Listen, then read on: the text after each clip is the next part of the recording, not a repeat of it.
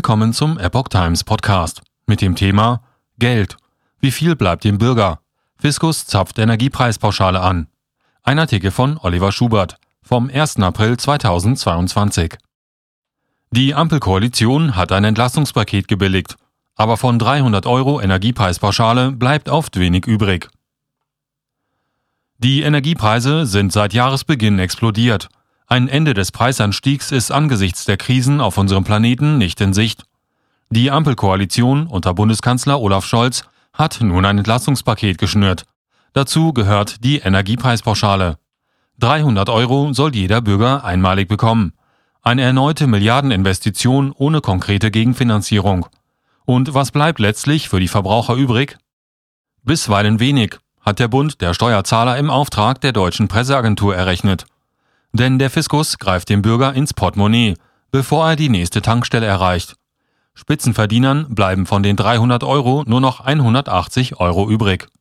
Wer, ob seines hohen Einkommens, den Reichensteuersatz abführen muss, bekommt dem Steuerzahlerbund zufolge noch weniger raus.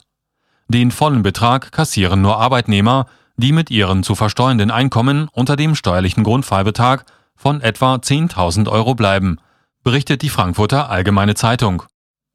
Kein wirklicher Zuschuss für Rentner und Selbstständige. So übt der Präsident des Steuerzahlerbundes Rainer Holznagel Kritik. Eine wirkliche Entlastung wäre es übrigens gewesen, wenn die Energiepreispauschale steuerfrei wäre, zitiert ihn die FAZ. Die Regierung habe Fehler bei der Kommunikation gemacht und falsche Erwartungen bei den Bürgern geweckt. So bekämen auch Rentner und Selbstständige keinen wirklichen Zuschuss.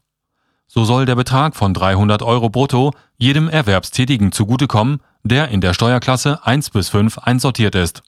Arbeitgeber sollen das Geld als Zuschuss zum Gehalt auszahlen.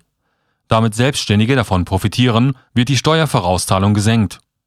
Laut den Berechnungen des Verbands erhält ein Single mit Steuerklasse 1 und 72.000 Euro Jahresgehalt eine Pauschale in Höhe von 181 Euro und 80 Cent.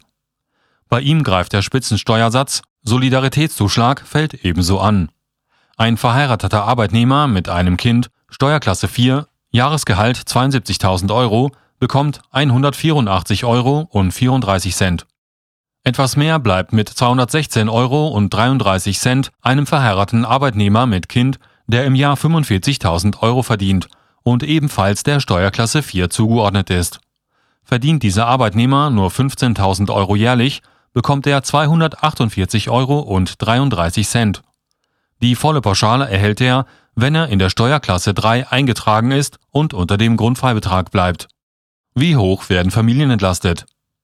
Im Idealfall entlastet das Maßnahmepaket Haushalte um bis zu 825 Euro. Errechnet hat das das Institut der deutschen Wirtschaft im Auftrag der Welt am Sonntag. Den meisten Profit erzielten Familien mit einem Bruttoeinheitskommen von 35.000 Euro jährlich. Gemeinsam bekommen die berufstätigen Ehepartner die Energiepreispauschale in Höhe von zusammen 600 Euro. Nach Abzug der Steuern bleiben laut den Berechnungen des Instituts 457 Euro übrig. Für die beiden Kinder gibt es je 100 Euro Familienbonus, der steuerfrei ist. In Summe sind das 657 Euro. Wenn beide mit dem Auto zur Arbeit fahren müssen, sinkt außerdem die Steuerlast auf Benzin für drei Monate. Dadurch kommen weitere 168 Euro hinzu. Familien mit Kindern und einem Jahresbruttoeinkommen von 150.000 Euro, die aber kein Auto besitzen, bekommen lediglich 348 Euro. Bei Singles, die mehr als 75.000 Euro jährlich verdienen, bleiben von 300 Euro nur noch 159 Euro übrig. Wegen des hohen Grundsteuersatzes sind das 61 Euro weniger als bei einem Single mit einem Bruttoeinkommen von 25.000 Euro per anno.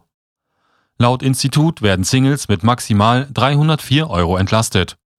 Tobias Henze, Steuerexperte des Instituts, sagte gegenüber der Welt am Sonntag, dass Spitzenverdiener einen großen Teil des Zuschlags über die Lohnsteuer an den Staat zurückzahlen müssten, als Normalverdiener. Diese würden stärker entlastet.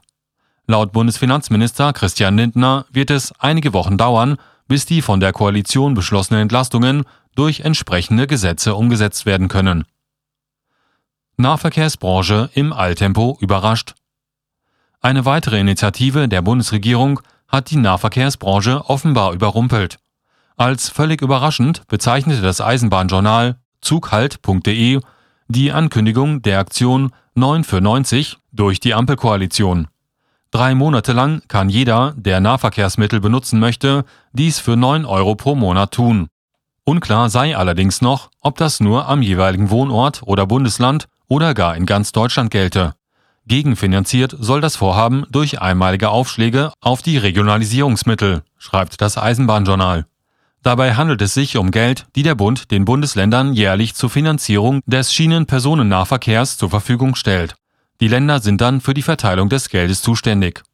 Auch wenn weitere Informationen derzeit noch fehlten, ist der Tenor aus der Branche bislang positiv. Der Bundesverband Schienennahverkehr sieht darin gar eine Chance für die Mobilitätswende. Es gelte nun, gemeinsam mit der Regierung die offenen Fragen zügig zu klären, damit das Vorhaben unkompliziert umgesetzt werden kann. Unabhängig von dieser dreimonatigen Aktion seien aber noch weitere Maßnahmen notwendig, damit der Nahverkehr auf der Schiene seine Rolle bei der Mobilitätswende ausfüllen kann. Dazu gehöre das tatsächliche Angebot auf der Schiene, das zusätzlich geschaffen werden müsse, sagt der Verband und fordert die dringend erforderliche Erhöhung der Regionalisierungsmittel, sagt Kai Naubertshäuser, Vizepräsident des BSN. Ralf Damde, Mitglied im Bundesvorstand der Eisenbahn- und Verkehrsgewerkschaft, fordert die politischen Entscheidungsträger zudem auf, das dreimonatige Angebot nicht als einmalige Sache anzusehen. Erfahrungen aus dieser Zeit sollten genutzt werden, um über neue Angebotsformen im ÖPNV ernsthaft nachzudenken, zitiert ihn zughalt.de.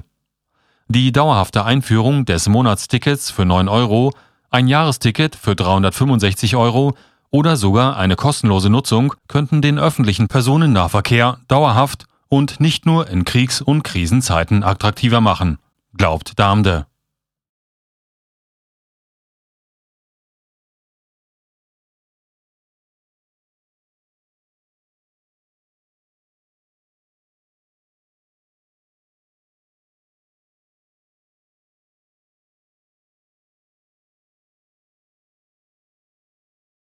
Attraktiver machen.